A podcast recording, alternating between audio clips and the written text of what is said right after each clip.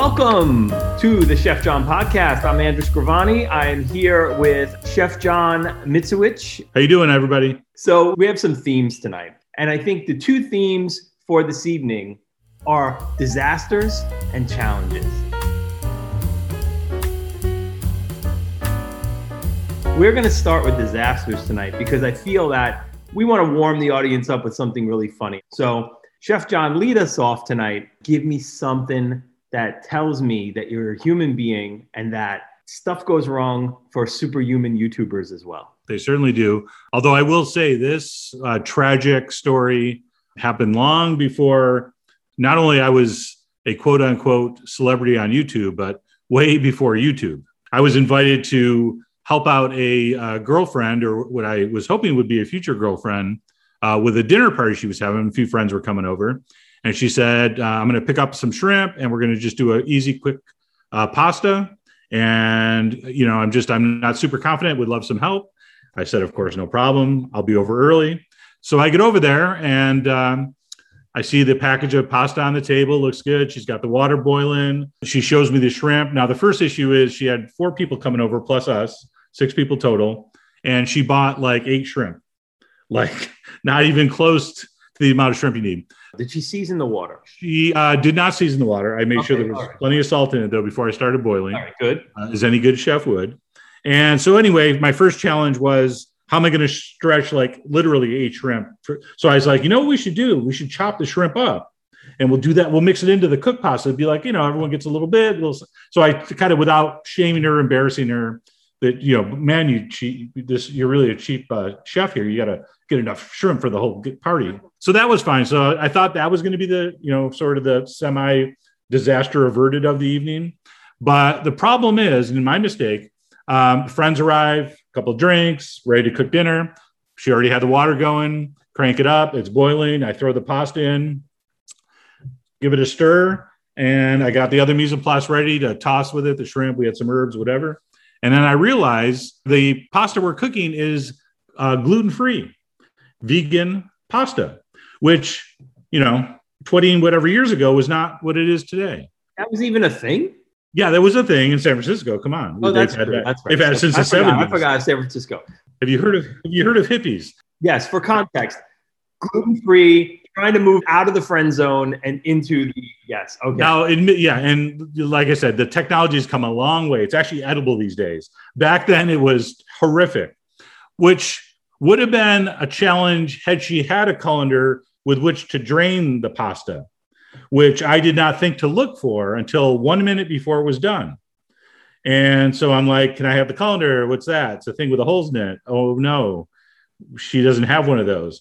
So now I have to use tongs over the sink, trying to let the water kind of run out with the lid and the tongs holding it, the pasta back. But by this time, because it's going so slow, this gluten free vegan pasta has now started to fall apart because there's like what's holding it together. I don't know. I still don't know what holds this. There's no eggs, you know. So it's just now it looks like Spaetzle.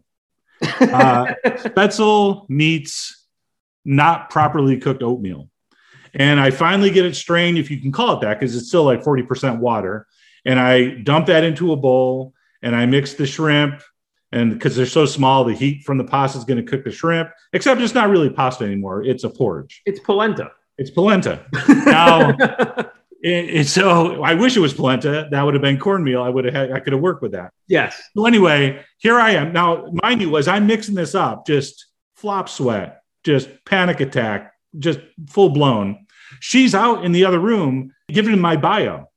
Chef, met the chef, San Francisco Opera House, got the unbelievable game. You should say, cook this, cook that. Anyway, so now I got to walk out and set this bowl of what I just described in front of these people that she is just just really overpromised. Like, had I pulled this off and she had regular pasta and a colander and seven shrimp per person, would have been like, wow, you really overpromised there. Was it just okay? But imagine the horror of me again trying to impress her. That's the whole reason I'm there. I don't, you know. Yeah, of course. No apologies to her friends. I wasn't that concerned about their happiness. so I bring this out and I set it down and I sit there and they were the most polite people you'd ever want to meet. absolutely pretended it was not just horrific, just on every level taste, texture, appearance, brutal. But I was just dying because, as you can imagine, you know how horrible it is. And she's, of course, horrified because she's had me come over to help her because she's probably thinking, you know, I could have done that. I could have figured out how to how to put that on the table. And you can't really you can't sit there going, you know, you didn't have a colander, and what was I supposed to do? You didn't tell me the pasta was not real spaghetti. It looked like noodles when I threw it in. It didn't. It just like a wheat or something pasta. I wasn't paying attention. Uh, you know, and a couple drinks beforehand don't help the perception. But uh, anyway, that uh, was an important lesson because anytime I've ever cooked in a strange kitchen, I always now go do the inventory.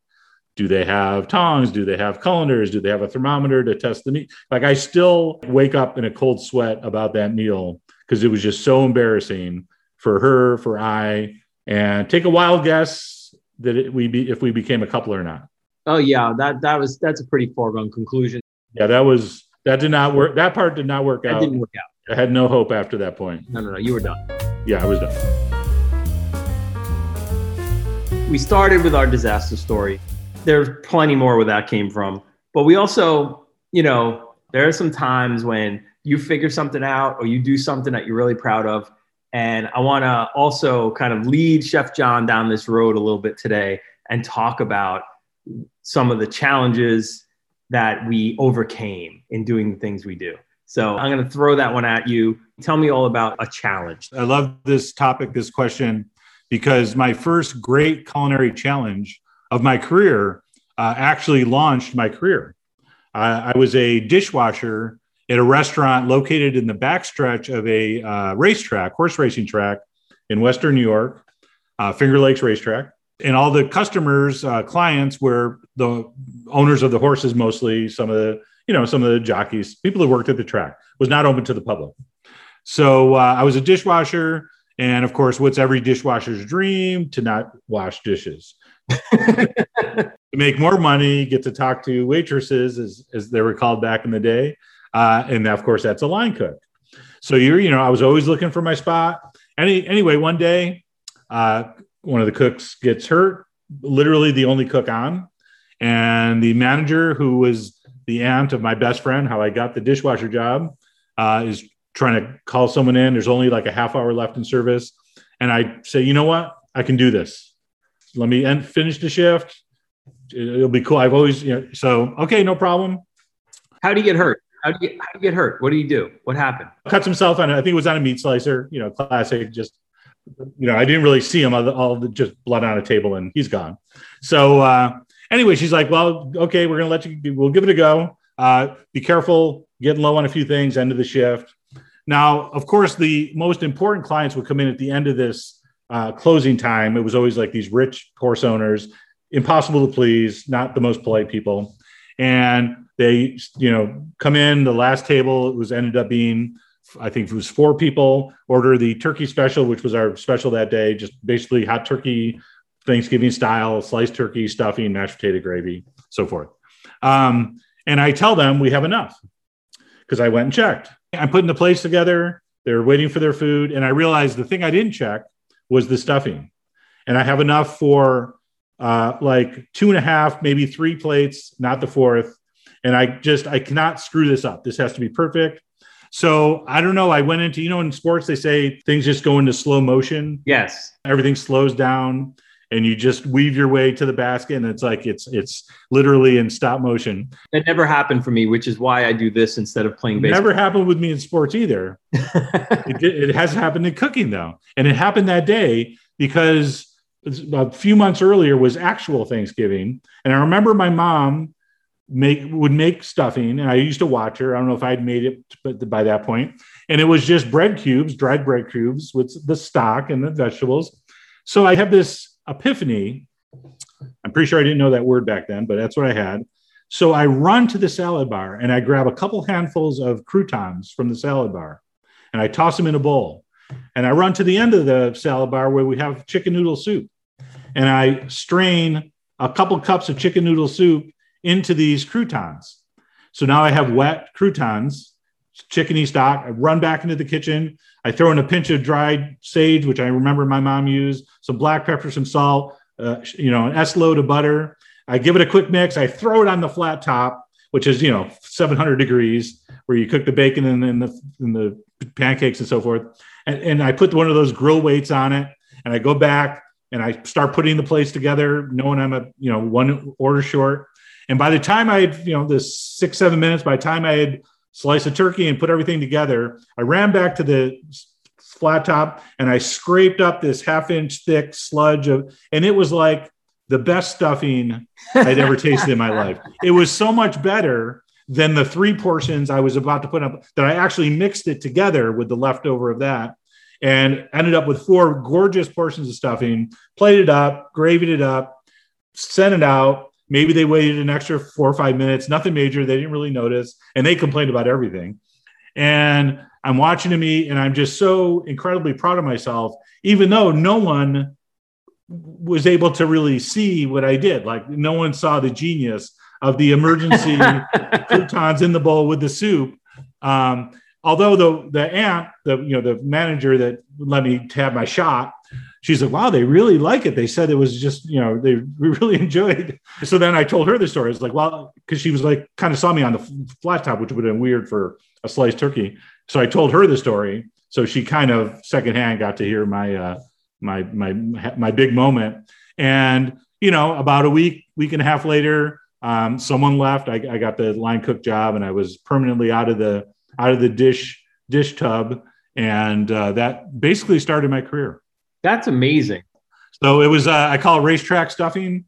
Um, it just it was like in a second. I just was like, okay, I need more. I need a little more stuffing. I got croutons on the salad bar. I know I got hot stock, not turkey stock, but it's got celery and carrots and onions in it. I'll just go around the noodles. And it was like anything fried with butter on a flat top is going to be good. Yep. And it crust. It was so it crusted up. It looked almost exactly like the stuff I was trying to reproduce. Have you ever recreated that? Uh, yes, actually. Funny you ask. Uh, that I have done that before. Just when we want like a quick starchy side for some leftover chicken or something, I'll just take some old stale bread, fry it like you know you make fresh croutons. Yeah. Like for panzanella, would you fry with this olive oil and then toss it? Um, I've done that. A little bit of a you know a little bit of a broth, pinch of herbs, some butter, fried up. Uh, these days, the kids call it savory bread pudding. So we didn't we didn't call it back then. It was it was racetrack stuffing. Every episode, we're going to have some special features here on the Chef John podcast. And one of them, of course, as any of you who know Chef John will know some of his catchphrases. And one of them is that you are the boss of your sauce. And how I would like to interpret this and how I would like you to see it is as your daily affirmation from Chef John. So, Chef John, I'm trying to be the boss of my sauce. Tell me about recipe following. Well, recipe following, I, I, I like to tell people uh, the best way to screw up a, a written recipe uh, is to follow it. And, and what I mean by is exactly verbatim, like they're in charge of what you're about to eat for dinner, not you.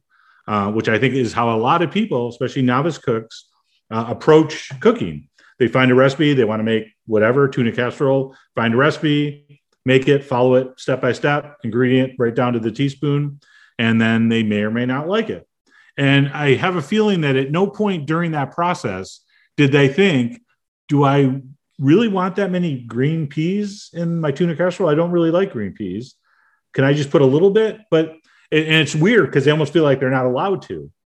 So, you know, for me, bo- the boss of your sauce philosophy of life is at every point in a recipe or other situation, but anytime we're talking about recipes this time, you get to a point where there's a decision to make as far as an amount, uh, a texture, how crispy they mean by crispy, how thick they mean by reduced sauce till thick what do you think they mean when it says till a shiny glaze forms on your teriyaki salmon, whatever?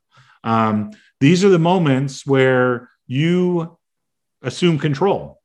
And every time you do that, the more you do that, your cooking skills just increase exponentially. It's it's like a whole different world you unlock when you actually take responsibility for the food, for the sauce in this in this metaphor, um, by not necessarily assuming it's wrong. I'm not saying like, all right, I got a recipe. I'm not following anything. So well, then don't use the recipe.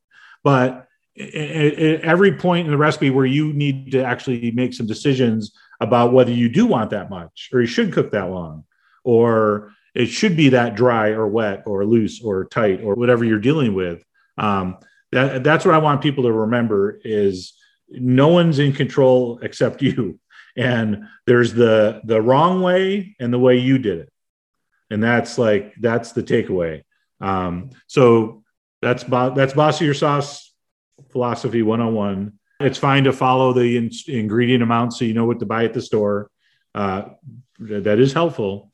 But then when you're cooking the chili maybe put in half the cayenne taste it and see if you well, want there it is you, you just said it you got to taste it and i do i do think that there's the idea that you need to have ownership over the decisions that you're going to make with the things that are going to affect you, right? So your recipe is Chef John's recipe, and you developed that recipe because it's the way you like to do it.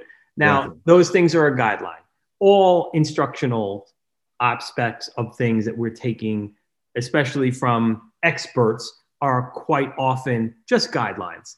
And I have a story too, a boss of your sauce sort of story when I teach photography, I often get people asking me effectually what my recipe is. What are my camera settings? What is my ISO? What is my shutter speed? What kind of light did I use? What kind of filter did I use? And all these different things that people are asking me about how I got this picture.